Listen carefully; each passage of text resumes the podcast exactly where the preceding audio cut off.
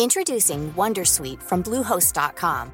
Website creation is hard, but now with Bluehost, you can answer a few simple questions about your business and get a unique WordPress website or store right away. From there, you can customize your design, colors, and content. And Bluehost automatically helps you get found in search engines like Google and Bing.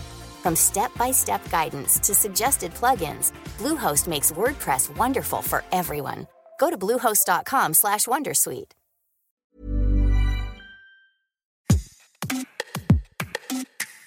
La vie à deux n'est pas toujours facile, on s'agace souvent, puis parfois pour pas grand-chose. Entre l'espace de l'autre à respecter, son propre espace, sa liberté, son identité, c'est presque la guerre.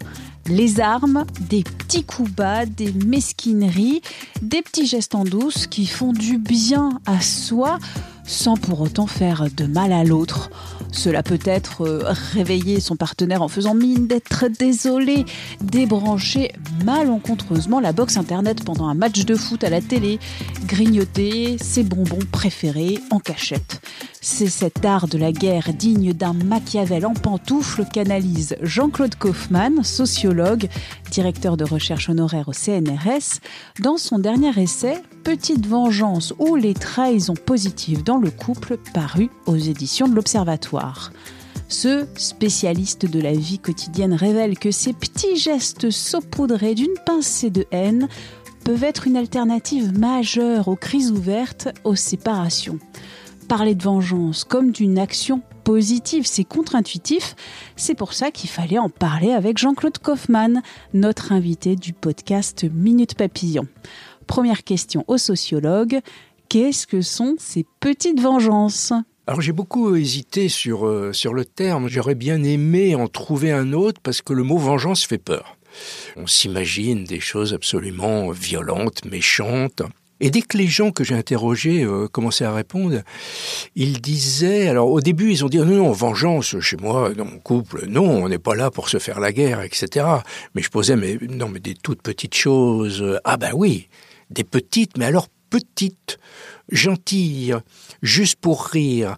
Ces petites attaques, alors qui parfois sont des petites vengeances classiques, c'est-à-dire euh, on est agacé, en colère, insatisfait, pas d'accord. Ça bouillonne négativement en soi, on a besoin de se libérer, on n'arrive pas à s'expliquer vraiment, donc on, se venge, on rétablit un petit peu l'équilibre en faisant une vengeance petite et secrète et qui n'est pas pour ouvrir une discussion et qui n'est surtout pas pour déclencher des hostilités. Quelle utilité de ces petites vengeances qui, je vous cite, contrôlent la pincée microscopique de haine pour qu'elle ne fasse pas vraiment mal et qu'au final cela fasse du bien au couple? Il y a des moments où ça bouillonne euh, négativement en soi. Quoi. Hein. On ne pas remplacer euh, le, rouleau de papier toilette. Il y a des, choses qui, euh, qui agacent, le rapport au temps, le rapport à l'argent, le rangement de tel objet, ou l'insatisfaction plus profonde liée justement à cette liberté que l'on a un peu perdue. Donc on a cette cocotte minute négative qui est là,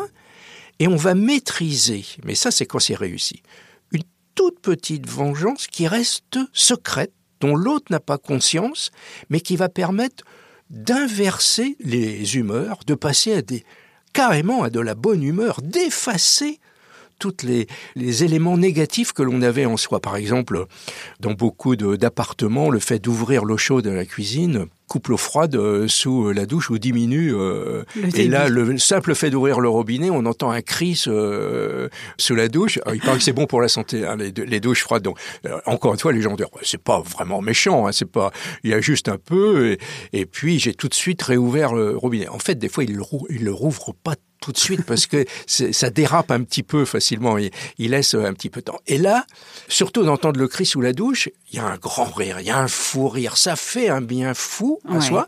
On oublie les rancœurs, le ressentiment, et du coup, ça va faire du bien au couple. Surtout si on a laissé le robinet un petit peu plus longtemps, du coup, on va, se sentir coupable, un peu honteux.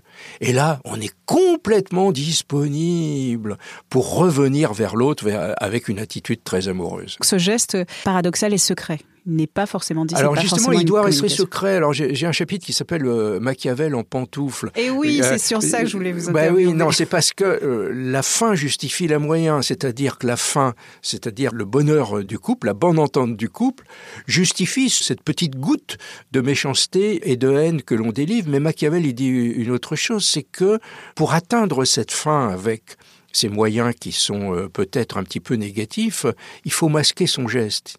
Parce que sinon, ça va déclencher les hostilités. Il faut jouer la comédie. Donc il faut être un petit peu acteur, mais pour le bien du couple, encore une fois, pour le bonheur euh, du couple. Donc, euh, par exemple, le robinet, dire euh, Oh, moi, j'ai- pas fait exprès. Alors, évidemment, quand ça se répète plusieurs fois, parce qu'il y a une tendance, à, quand on tient une bonne petite vengeance qui marche, à la répéter.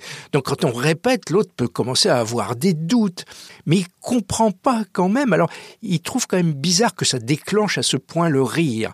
Le rire est important parce que c'est lui qui fait l'inversion des humeurs. Oui, les humeurs, je prends le terme du, du, du Moyen Âge, le vieux terme, mais il me plaît euh, beaucoup, euh, c'est-à-dire euh, l'émotion un petit peu négative, on la transforme en émotion positive. Dans quel contexte interviennent ces petites vengeances? Vous le dites parce que le couple a évolué en 50 ans. C'est un changement considérable que nous vivons depuis l'après-deuxième guerre mondiale. On passe d'une société qui avait un cadre social, un cadre moral qui définissait les individus, à une société qui est centrée sur la personne.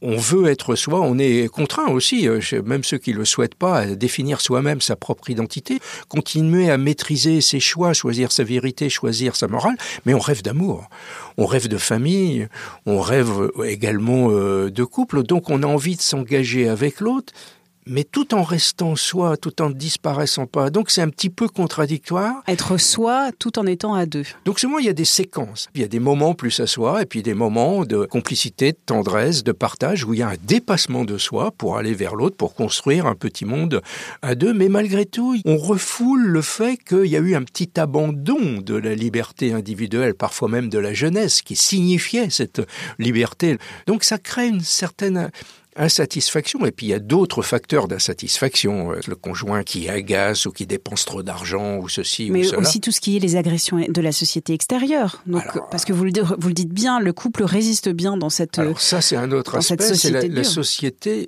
extérieure est très agressive aujourd'hui, très destructrice de l'individu, parce qu'elle est centrée sur l'autonomie individuelle. Parce que c'est chacun qui choisit sa vie, qui décide pour euh, lui-même, on va tous s'évaluer mutuellement et se donner des bonnes notes et des mauvaises notes. Et on dégaine très facilement sur les mauvaises notes parce que c'est une manière de remonter sa propre estime de soi. Donc l'autre, la manière de passer ses vacances ou d'élever ses enfants, c'est complètement nul, on va lui mettre de- des mauvais points. Mais moi, je vais recevoir aussi des mauvais points des autres qui, pour euh, fortifier l'estime de soi, vont me descendre d'une certaine manière. Donc il y a un déficit structurel d'estime de soi dans la société, un besoin de reconnaissance, de, de respect. Et c'est ça que va apporter le conjoint très souvent. le un- réconfort, le réconfort, la confiance. la confiance, la L'admiration. la- L'admiration, c'est le premier fan à domicile, c'est le thérapeute, c'est celui qui remonte. Disponible. Il est disponible, il doit l'être. Si on a eu une journée d'enfer au travail, il va falloir qu'on raconte cette journée et que l'autre soit compétissant et dise bah, c'est pas possible. C'est de la thérapie. C'est une thérapie, quoi. Donc il y a, il y a cette nouvelle fonction du couple quand il marche bien, qui fait que le couple ne disparaît pas. Il est de plus en plus fragilisé parce que il y a des séquences de vie en solo, il y a des séparations parce que justement il est fondé sur l'autonomie individuelle. Donc des fois on se sent plus très bien. Quelle est votre euh, petite vengeance favorite dans votre vie? C'est secret. Donc, quand elle est bien maîtrisée, c'est totalement secret. Donc, vous n'arriverez pas à me faire parler. Et bon, donc vous serez muet comme une tombe sur ces petites vengeances. Donc ça veut dire que vous avez utilisé plusieurs fois cette. Moi, je suis ce pas geste. rendu compte, comme beaucoup de personnes, euh, celles que j'ai interrogées, au, début, disaient non, et puis après, euh, ça venait. Bon, euh, donc c'est après coup que je me suis rendu compte, parce que c'est intuitif. D'un seul coup, on découvre le petit truc qui fait bouger le partenaire. Un tel a un stress énorme s'il trouve pas les clés de sa voiture au moment où il doit trouver au travail. Toc, ça y est, on a trouvé un motif. Vive le bonheur conjugal, il existe encore. Absolument. C'est plus changeant, mais il y a des moments de complicité, de tendresse et de bonheur intense dans les couples aujourd'hui. Vous parlez d'exploits merveilleux. Ah oui, c'est un exploit. Moi, moi, je suis émerveillé par la capacité des gens parce que le couple, c'est vraiment compliqué à construire aujourd'hui. Et les gens y arrivent pas tout le temps. Il y a des fois des conflits, ça se passe mal, il y a de la violence, il y a de la souffrance, mais il y a aussi des moments de complicité, de tendresse, des moments où ça décolle un petit peu véritablement de bonheur partagé, où on sent qu'on est dans une bulle, qu'on décolle de la médiocrité ordinaire dans la complicité, dans la compréhension mutuelle. Donc ça, ça existe aujourd'hui et c'est absolument merveilleux. Vous voulez en savoir un peu plus sur les trahisons qui peuvent nous aider à devenir plus autonomes, libres dans notre vie Écoutez notre précédent épisode de Minute Papillon avec Nicole Prieur, philosophe, sur les trahisons nécessaires. Merci d'avoir écouté cet épisode de Minute Papillon, un podcast d'Anne-Laetitia Béraud pour 20 minutes. S'il vous a plu, n'hésitez pas à le partager sur les réseaux sociaux et à en parler autour de vous. On se retrouve très très vite et d'ici la bonne écoute des podcasts de 20 minutes comme Zone Mixte. On ne va pas se quitter comme ça. Vous avez aimé cet épisode? Sportif, généraliste, sexo ou scientifique, varié mais toujours bien informé. Découvrez les autres podcasts de la rédaction 20 minutes sur votre application d'écoute préférée ou directement sur podcast au pluriel.20minutes.fr. Et merci de nous avoir écoutés.